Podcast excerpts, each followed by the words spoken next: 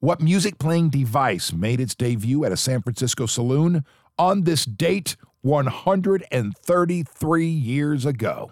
Is it an accordion? Uh, no. Music box? No. Was it the old Victrola? What the hell's that? That's the original record player. All right, no, that's not it.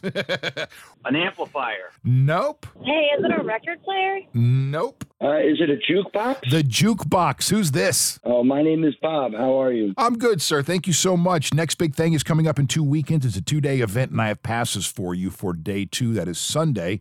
And Jack White will be the headliner that day. Great, great.